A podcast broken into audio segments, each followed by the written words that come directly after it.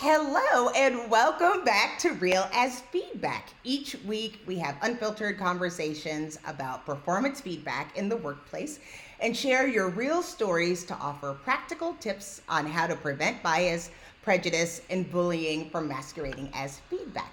I'm Jackie Clayton, and I'm here today with Kim Scott. Kieran is out today. So, Kim, how have you been? Things are good. My twins just started high school last week, so there's a little bit of stress in the Scott household, but other than that, it's all good. No, uh, like I just got used to sweet baby TJ leaving the house and he's coming back. He's been gone for like 10 days. He's back for the long weekend. so, you know, you do the best you can, but I am so glad that with us today is Kham Ward, who I'm glad to call friend and guest. Kham Ward is the founder and CEO of Black Men in Tech Incorporated. He is also a diversity executive in the tech space where he has designed and implemented comprehensive D&I strategies across the globe. Kham believes diversity can be achieved without commitment, inclusion cannot. It requires a step beyond tolerance, vulnerability, and trust to create an inclusive environment. He has been recognized by Forbes as a Forbes The Culture 50 Champion Rising Star and as a STEM influencer. His passion and purpose for inclusivity is fueled by the strides he has made to personally and professionally elevate underrepresented voices. Kham's personal mission is to prepare individuals to thrive in a diverse and interconnected world. So, welcome, Kham. Thank you so much. Do I get, like, me neither, but I didn't even stumble. Is anyone going to acknowledge that? You did a good job. Thank you. Well done. Very well done. That is hard to do. That was a tough one, but uh, you know, very impressive, Kham. So I would love to. I know that we have various things going on. I would love to find out about something that you said in your bio. Diversity can be achieved without commitment. Inclusion cannot. It requires a step beyond tolerance, vulnerability, and trust to create an inclusive environment. So I'd love to hear more about your thoughts on that and how Black men in tech and other orgs can build safe environments. Yeah. So I believe that diversity, in my opinion, in my opinion alone, I believe that diversity is pretty easy to do, right? This room is diverse because we all showed up. You find like minded people and people that like certain things, for instance, like TJ might like pizza. Everybody that's for pizza on Wednesdays get a T-shirt. The room is very diverse. That happens. That, but with intentionality is inclusion, and a step beyond tolerance is inclusive. Because you get into these spaces, and now we got to break down walls to learn each other. Now we got to build trust to be able to do this dance that Verna Myers talked about before. Now we got to be able to uh, build vulnerability when we're allowing people into our lives. So inclusion is, in my opinion, is a step beyond tolerance diversity is tolerance. You can be in a space and not interact with people. But if you want true inclusion, you got to move forward. And I think that's what's the mission of Black Men in Tech. Not only to be an organization where we're focused on diversifying with Black men in the tech ecosystem, but also making it inclusive, where it's trusted partners doing the work necessary to keep individuals in the tech space and not do that that musical chairs where we're just swapping out pieces and swapping out people. I think that is so well said. I mean, I think tolerance is kind of, when you think about the word tolerance, like, I don't want you all to tolerate me. Like, I want you all to be excited to talk to me. Exactly. You reminded me of something. So, I'm a member of Junior League, and we there was a, a push to try to be more inclusive. When we were in the meetings, and these meetings were attended by 350 women and I said, it's really difficult to be included. They're like, you've been a member for like 10 years. And I was like, yeah. They said, well, what made you stay? I was like, I looked for the other black people. And it was funny because in this meeting, the other black people were like, oh, yeah, me too. And the white woman goes, really? And I was like, yeah. And there was a, a woman from Mexico. She's a Mexican woman. And she said, oh, yeah, that's what I did too. And they, she was like, really? I was like, yeah, as long as I wasn't the only and I wasn't going to be othered and I knew I was going to have at least one friend, I could move forward. And they were like, do all people do that? And we were all like, yeah. And it was a very diverse group. It was some younger and some older and some with kids and some who don't. You're always looking to put that piece together. Like you said, we're so used to looking for people that are like us, but then it's a great reminder that you need to stretch to find people that aren't like you and connect with those people so that you can they make sure everyone's included. I'm just gonna go out on a limb here and guess, Jackie, that the white women in the junior league group didn't have to look for other white women because they assumed they would be there, right? Did you hear me? 350 people. There were 300. Yeah, exactly. It was everywhere. Yes. Yeah, that yeah, that was a very thick limb. I yeah, I figured. My mother was in junior league, and when she was in junior league, they it was all white women. You know, was, uh, and that was in Memphis, which is a city that is sixty percent black. Oh, it's one. Of, it's one of those things where like that's what I think is so great about about this podcast. Like we're sharing experiences, and but it's also almost a peek behind the curtain of stuff that you wouldn't normally hear or things that you might not have considered. And part of this work is accepting people's truth and just understanding people's truth. So I'd love to know kind of like, what have you found as the founder of Black Men in Tech? Like, what made you decide to go out on that limb and do put so much energy into it? And congratulations! I know you're having a conference in Florida. I see all the stuff. I'm like, look at Kham. Yes. Um, honestly, I was having this conversation earlier with a colleague. I started Black Men in Tech out of pure need. And then not, it wasn't necessarily terrible need. It was just like I needed to see more people that looked like me, that had more conversations that about things that I like to talk about. Right? Uh, sitting in the C suite, you all both know that sometimes you find yourself other than conversation unintentionally. If we're not talking about sports, I'm kind of lost in a conversation, right? I say, "Hey Kim, have you seen this show or this show? What about this?" And I found myself going home like googling shows. Like I, I don't watch, I don't watch this stuff at all. And I and I and I found myself in that space where I was like, you know what? I need other people that I have conversation with. You know, I can talk to about things, right? And that get it, and that not necessarily I actually like Kim said, "Are you serious? Like I didn't know you."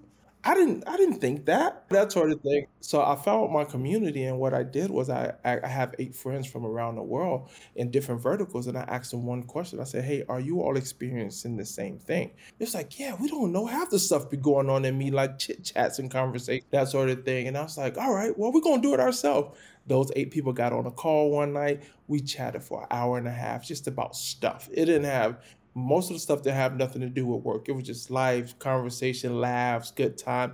Think about the barbershop. If you're, I don't know if you've ever been to a barbershop, but if you go to the barbershop, that's the place to go on the weekends because you're gonna get all the conversation you need as a black man. So we did that, and then one thing led to another. A month later, we got like 400 people on the call, and it's just like okay, so we have to do something about this because it's too many people. We can't control the room anymore. So it just built from there and it's organic. And I love it because it's something for everyone. If you want to get into tech, there's a space. If you're in tech, you got a space. If you're tech-ish, if you're not, if you're in tech but don't work a technical role like myself, and you want to have a conversation, you have those well as well, and we get people jobs. We people are getting hired. Three people got hired last week. Shout out to the fellas that got hired. Two cybersecurity, one DevOps person. But it's it's about a community of people coming together and being a hub. That is so so important. I will say like it's like, but it's kind it's it's it is great. But like you were saying, it's not necessarily out of something bad that happened. It's just, wait, I'm just trying to look for other people who might feel that way. I know, like during COVID, there was a time where there was a bunch of us, right, that were just connecting, like you're talking about. It was other DEIB professionals. We were not talking about DEIB, right? We were just, it was a cooking club. And we would go on Zoom and we would make Italian chicken. Somebody picked a thing, and it was like so funny. But you realize, like, those are the times that you're connecting on. We don't want to connect on all these bad things. Like I want to be able to share this excitement with somebody who can be excited for me and with me and understand how far that that we go. I mean, I am always in awe of Kim Scott. Like when I found out like I was doing this podcast, I was like falling out because I'm like such a fangirl. But you look at this work, right? And you're like, everybody thinks that Kim's their best friend and understands them because of this book and you can see it. They're like, "What do you do?" And they'll be like, "Oh, I do everything you said in your book." Man, but it's like forming that community because you're when they see Kim, they get to say, "You get it. like you understand. And that's what the connection is about. All of those yeah, and often I don't get it. And I love being in groups with people who point out to me, "Oh, Kim, you, you know, you missed out on you don't get it actually. Uh, like I was talking to a, a, black woman in tech recently, and she said, if I have to go to another group offsite where they sing Sweet Caroline, yeah, see, and I never would have thought of that until she explained it to me. But you all are both laughing. I know exactly what she was. I feel. I relate. I actually like that song because we sing it at international football games. So so every so when I so my association with that song is sitting in a stadium in London watching the Dolphins get beat by the Jaguars. And at halftime, right, the entire crowd sings Sweet Caroline. So yeah, so Well, my connection is college, piano bar. It was not good. That was not the song you wanted to be singing. Yeah, maybe when we're in person we'll reenact, but for now, probably not. Well, let's get real, even though I think we are doing a good job of getting real. But here is the question Do you have a piece of feedback that was extremely beneficial to you in your career? Or maybe an experience with bias feedback that didn't help you at all? Like, I'm, I was curious, Kham, if you could share your feedback story. Yeah, so the best piece of feedback I've ever received were actually was in my um, I was doing my thesis at the University of Maryland, and one of the people on my committee said to me at the time, she said, uh, "Kham, I want to work with you, right?" And when she when she started a conversation like that, that put me off. That put that, that let my guard down, right? That she didn't come with the. This is what she said. I want to work with you. She said, "You have a brilliant mind, right?"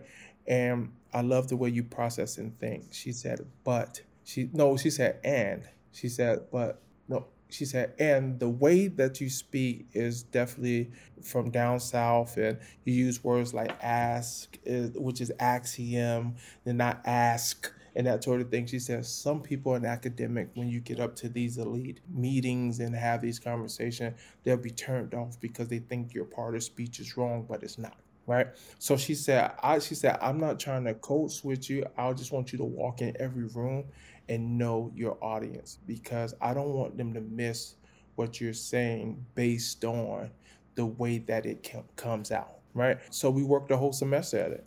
And um, it was really beneficial. And not that I code switch, I just understand the audience and the language and the, the way that I need to emphasize certain words in certain rooms so that people don't miss the point. Because when I walk in the room, I'm a bald head, big black man, former athlete. So all the bias kick in immediately, right? So she helped me understand the audience based on that feedback. And I tell you to this day, I appreciate the conversation because it allowed me to understand when you walk into certain rooms, no matter the conversation, you want to make sure that the impact hits the individual and not necessarily the words that's coming out of my mouth. So I really, so I really appreciate that bit of feedback. I love how she started out by by reminding you that this is an unfair perception. You are brilliant. This is but and I wish it's funny as you were talking, I was thinking about kind of similar feedback but different obviously that I got when I, I so I also grew up in the South. I grew, I grew up in Memphis.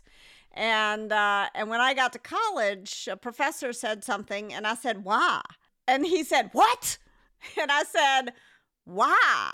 And he said, What? And I said, Why?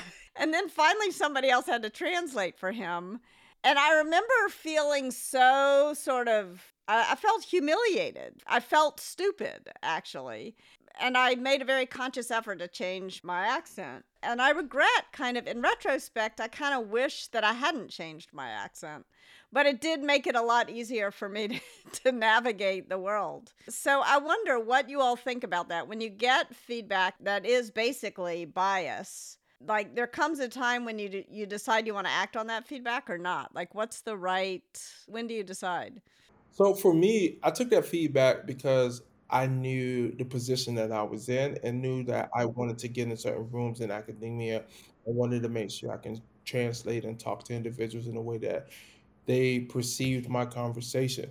Now that's the younger Kham, right? Older Kham is like, hey, listen, I got two degrees from two research one universities. I have over 3.8 GPA in my grad school and over 3.5 in my undergrad. So what? Like I talk how I talk, and if I understand me, then you should too, right?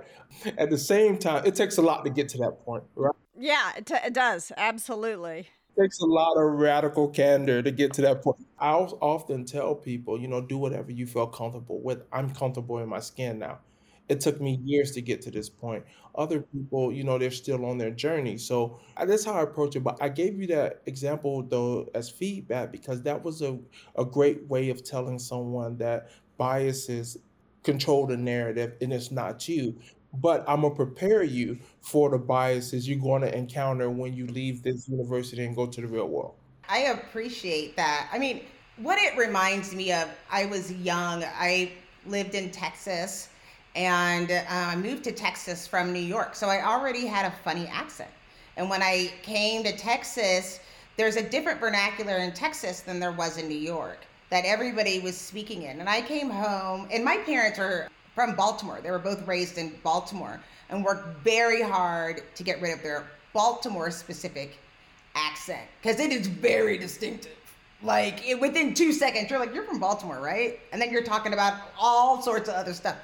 So I came home and, and spoke in a certain way, and my mother, who has never done did that before or since, grabbed my ear and she said, "If you talk like that again, I will wash your mouth out, mouth out with soap." Now, God rest her soul. I never asked, and of course, now that she's passed, I'm like, I wonder why she was so emotional about that. But it was also understanding like there's something that I always say about parents. Like their kids can understand the tone where this is a preference or I'm trying to save you from some type of pain or infliction. And so I think that it is one of those things where, like, if I go to a different country and I don't speak the language there, I speak in very basic English. And I sound like I don't, when I come back, like I don't understand English. I always say I have to speak in English as a second language because I'm we're trying to get to the same point. Like I'm just trying to eat dinner and you're trying to serve me dinner. So me having attitude or not trying to get is not going to benefit anybody of being you have to know those moments. Now, you can ask my team and I again, my boss who we refer to on the show as Schmieren, who I'm not saying Kieran, but Schmieren if I say knows that we'll have conversations, but if I say, you know what, the whole conversation is about to change. Like that is the I have given you all of this that I can do, and now you're gonna have to have now we're having radical candor, right? I wanna work with you, but like that's when we have to have those real conversations. And I think what's important for people to understand from different cultures is that because this is my normal way of speaking or my language that I'm using, that if I am passionate or I do want to talk to you about something that's very specific and I really need you to understand, I have to use my words. These are the words that I can use to express that. And so if I'm talking, that means that I care. I'm giving you a gift. This is something that it's also a sign you should know this is really important to me. And sometimes this is not going to sound not going to come out with a lot of grace or finesse, but I don't know how else to say it. That's what I generally do, where I'm like, I've tried really hard to come up with a different way of saying this, and I can't find one, so I'm just going to go for it. But we'll, but promise we'll still be friends at the end of this. I love that because you're owning your side of the communication and you're saying this may not land right in your ears, but this is how I can say it. And and that's you know, great communication gets measured not necessarily at the speaker's mouth but at the listener's ear, but sometimes you got to start somewhere, you know, you got to start with the words you got. Yeah, absolutely. I think it was funny when Kieran and I, when I first started, I was like, we're at Textio. They use these words. There's lots of words at Textio. And I said something, and Kieran responded, W U T. It was like, what? And I was like, oh, see, that's her version of like, I cannot be the PhD of language anymore. All the time, yeah. Yeah, you know, you have that point where you have to get get real with it. Well, we, were you have you given that same feedback to other people, Kham, as you've kind of strolled around in life? Yeah, so my feedback loops are very different because what I try to do is always approach it from a space of always being helpful, much like it, it was helpful for me in undergrad, right? Uh, graduate school. And when even approaching really difficult conversation with individuals, I approach it from a grace and space perspective. Now, I'm not saying it always work because sometimes people take full advantage of grace and space and allowing you to, you know, live in your truth. But I find myself leaning nowadays, leaning on feedback in the space of, okay, here's where you are, here where I am, here is my expectation. Now, how do I get you or how do I coach you to help you get to that next level? How do we walk hand in hand to make this happen? And even in frustrating moments and times, I still find myself leaning on that because I'm a former athlete. I always feel like we can coach people up. I can teach you how to do a job well. What I can't teach you is how to show up in a way that's authentically you and have you in a space where you are ready to thrive, meaning that I can't teach you the intangibles. I can teach you how to do a job. And I use that coaching perspective to help when I'm in feedback situations, especially when I'm frustrated about something, because I feel as though you got to give people space and grace to operate and give them the right tools to be successful. So that's where I lean when I have these feedback conversations is more like I want to understand, I want to help, and if there's any roadblocks, let me help. Now, sometimes you don't have those, right? It's just someone's just not doing a thing. And then from there, you got to have I feel like I have enough relationship with people to say, "Hey, especially on my team to say, "Hey, this isn't happening well. You're letting the team down. You're dropping the ball. That's how do we move forward?" right? We're not going to dwell on what's happening currently. We're going to talk about the next plan. And then the next plan is going to come with the set of expectations. And again, you coach people differently depending on their skill set, their level, and what they're doing. I want to feel as though I always hire the best team, and this is totally biased, and I'm gonna own it. I hire the best team to do the best job, and I assist in their experience and not get in the way, which sometimes again bite me in the butt myself. So Hey, Kham and Jackie, can I ask you all, can I solicit some feedback from you all? Because here's what I think if I were a manager of a team and I hired someone and they had, uh, you know, a thick southern accent, and let's say it's in San Francisco or maybe I'm living in New York or whatever, and I knew that other people on the team were not taking them as seriously as they should because it was like a what, wow moment. I think what I would do is I would not tell the person to change their accent. I would sit down with the team and I'll say, You all, I'm noticing some bias, and I'm not going to ask this person to tiptoe around your bias. I'm going to ask you all to change your biased opinion about this person's speech. Sometimes when I tell the um story, people criticize me uh, or they criticize my boss. So I was saying um a lot, and my boss told me in no uncertain terms, and and I went to see a speech coach, and I think in that case she did the right thing for me because she couldn't change the opinions of everyone else in the room. But if I were, if the people in the room were working for me, I would tell them to change their biases. What do you all think? Oh, I fully agree with you because the thing is, it's like I'm not the problem. What I notice when things like that is that it is purposeful. When you, especially when you have a large group, they're trying to exude some type of authority and some type of pecking order on purpose. And I love that saying, like, if you can say charcuterie, you can say shikari. This is not difficult, right? Like you, if you can say rendezvous, then you can say that. So if you can understand these things, like you're listening to BTS and you're listening to all this K-pop, but then all of a sudden you say you don't understand the word y'all because you're from this other place. That's a choice, right? And it, and what is even scarier than that is it could be your customers, it could be members of your family. You're going to need to learn how to communicate with all of them. So that's how I think about it. I think that's a good approach, Kim. I, yeah, I second that. I think that's a great approach. And I think that we got to normalize things that are special and unique to our team. We hire individuals to be great at their jobs. And if everyone was, you know, monolith or the same person, they we'll have a bunch of robots. So I like the personal touch. I like building an individual relationship with team members, but at the same time, I want to highlight those things, right? I want to learn more about individuals' culture and upbringing. Especially, I was having a conversation the other day with a friend who uh, realized that the Gullah language is from South Carolina and Geechee and you know the foods and things like that. We got into like a really deep conversation, but it's only through a past employee that I learned the the history of Charleston, South Carolina, and I could be able to verbatim tell someone else like I was a history buff, right? So I think I think you celebrate though because that individual had a really accent. Like, but I was so intrigued, I wanted to learn. We stay in a posture of always wanting to learn as leaders, then our team is always going to want to mimic what we're putting out as well because they're going to usually mimic their leaders. So, yeah, so I would say spot on for you. You know, I forgot to mention that when I was going to be Kieran today, I am on three podcasts. I don't keep time in any of them. I love that you brought that up and, and you're saying those types of things. Like that is, I think this has been a good conversation. But we have some more that we need to jump into. So let's jump into our story today.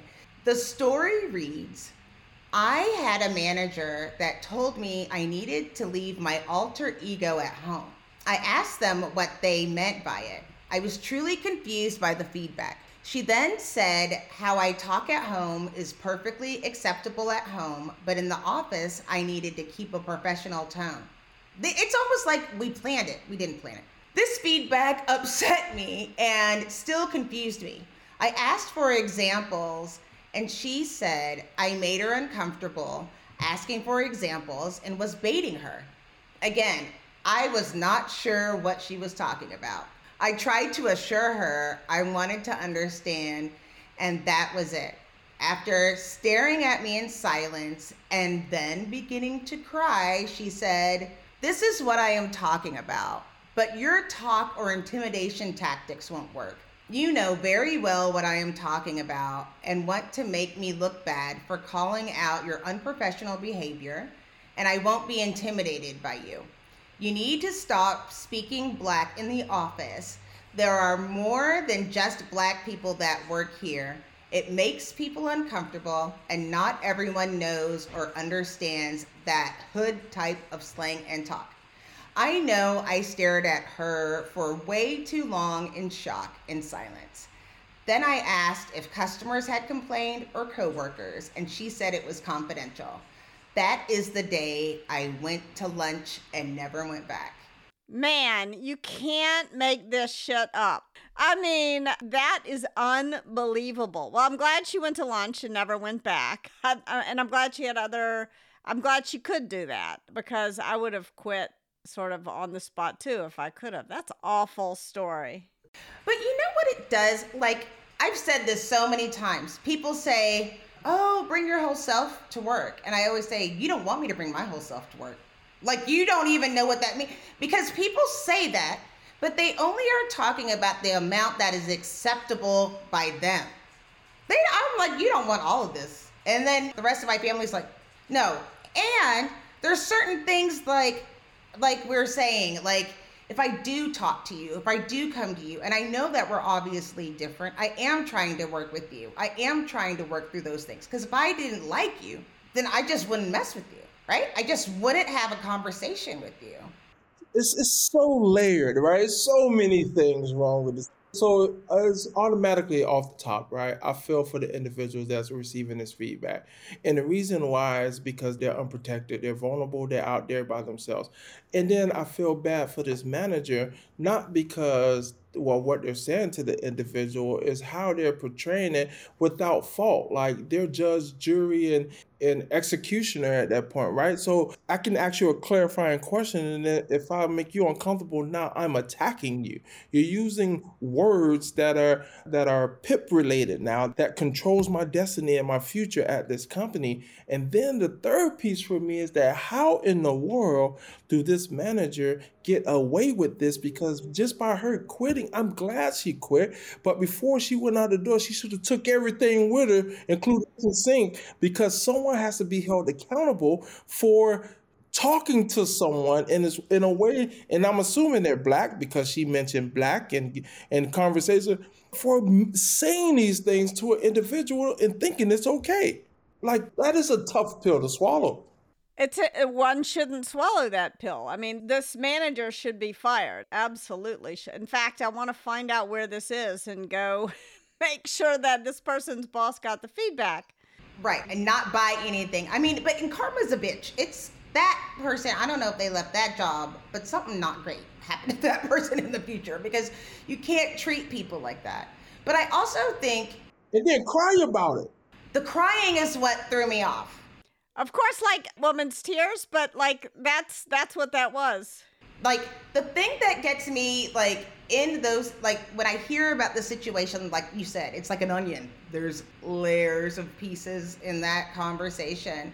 But uh, you did bring up a good point about oh i think i guess she identified as black we don't even know if the woman even identified i mean she didn't say i am a black woman from insert whatever here and but I am also glad, like, people need to know, like, this is a bias that is often hidden through performance feedback. So, an example, I used to be a diversity consultant. I would go over all of the different pieces. And so, we, every department was looking at being diverse.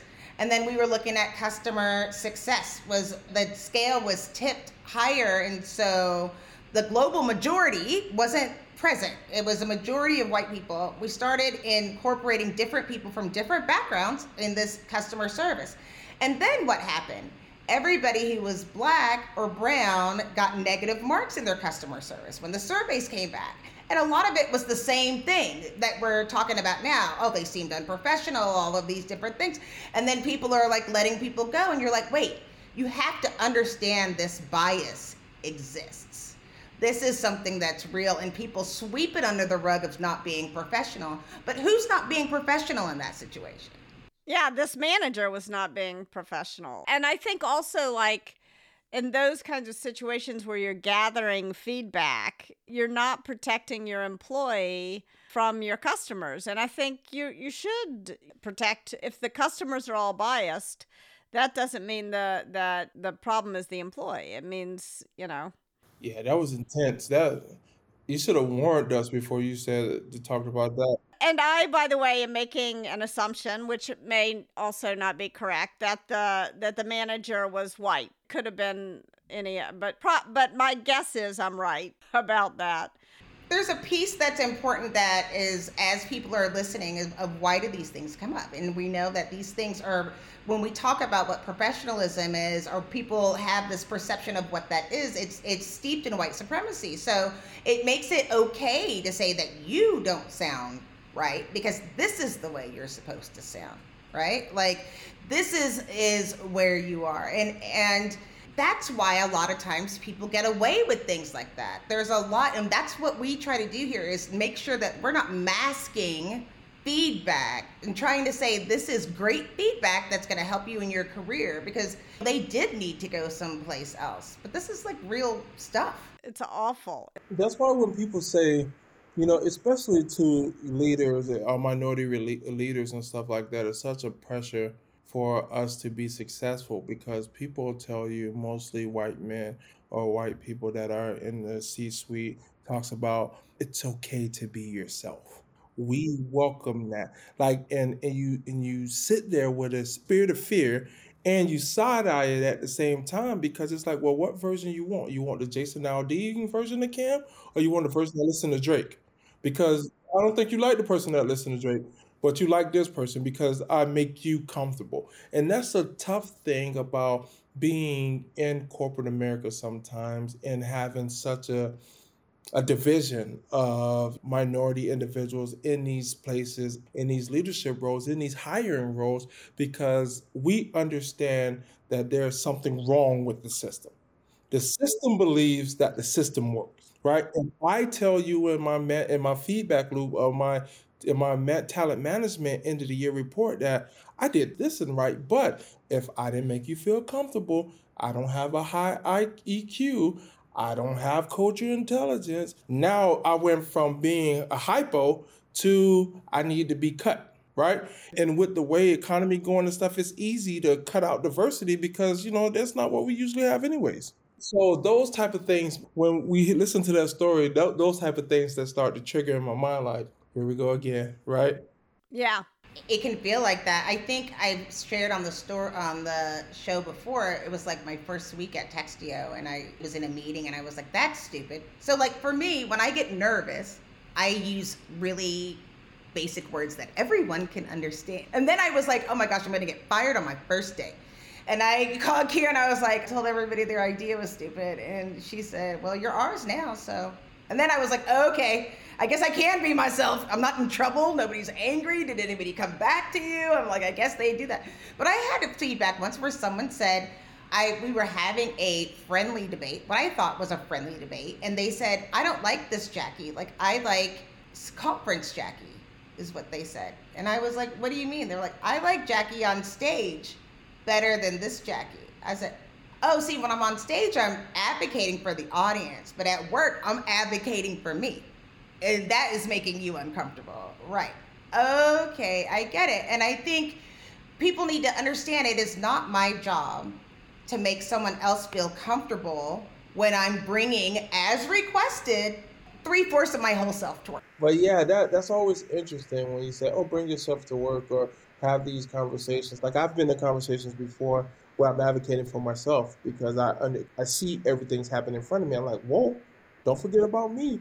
And people go, well, I like the Kham that just wants to talk about like you know fun stuff like food, sports, and, and Thanksgiving because Thanksgiving is like my favorite meal. And I'm like, but we were just laughing five minutes ago. But when I, I when I advocate for myself and say, hey, I need this thing to be successful or to continue, it's like, well, why you want to do that? You're not happy where you are now? No, I'm not. That's why I'm telling you. That sort of thing is much different conversation in right? Because people are not smiling and everybody's not laughing and having a good time. Yeah, but if we can't have conflict with each other, then we can't deepen our relationships. And that's like people have got to get comfortable having all different kinds of conflicts with all different kinds of people if we're going to love working together and do our best work. That's where the learning happens, right? That's where the learning occurs. We have a misconception of what learning looks like and feels like. We're looking for an A. Well, sorry, in life, you're not getting an A you have you the learning happens in these conflicts and we love hearing these stories and sorry i didn't give a trigger warning. But if you have a story they don't all have to be negative. Please send them in. They don't have to be horror stories. So if you have an amazing feedback story that's impacted you tremendously send us those too. Because the more we talk about this a better opportunity we have to change. So you can send that to my story at realasfeedback.com. So again, Kham, I appreciate you so much for being on the show. It's always good to have friends would get to be guests as well. And Kim, as always, does anyone have any parting words? Such a great pleasure. Always love talking to you, Jackie and Kham. It was great to get to know you a little bit. And so for me, um, please follow us on any social media we have at B L K M E N I N T E C H at blackmenintech.com um, is our website as well. We look forward to just an amazing time. Conference is coming up soon, October 19th through the 22nd in Fort Lauderdale. So if you haven't got your Thrive tickets, please make sure you get them. All right, perfect. Well, thanks so much. And until next time, bye.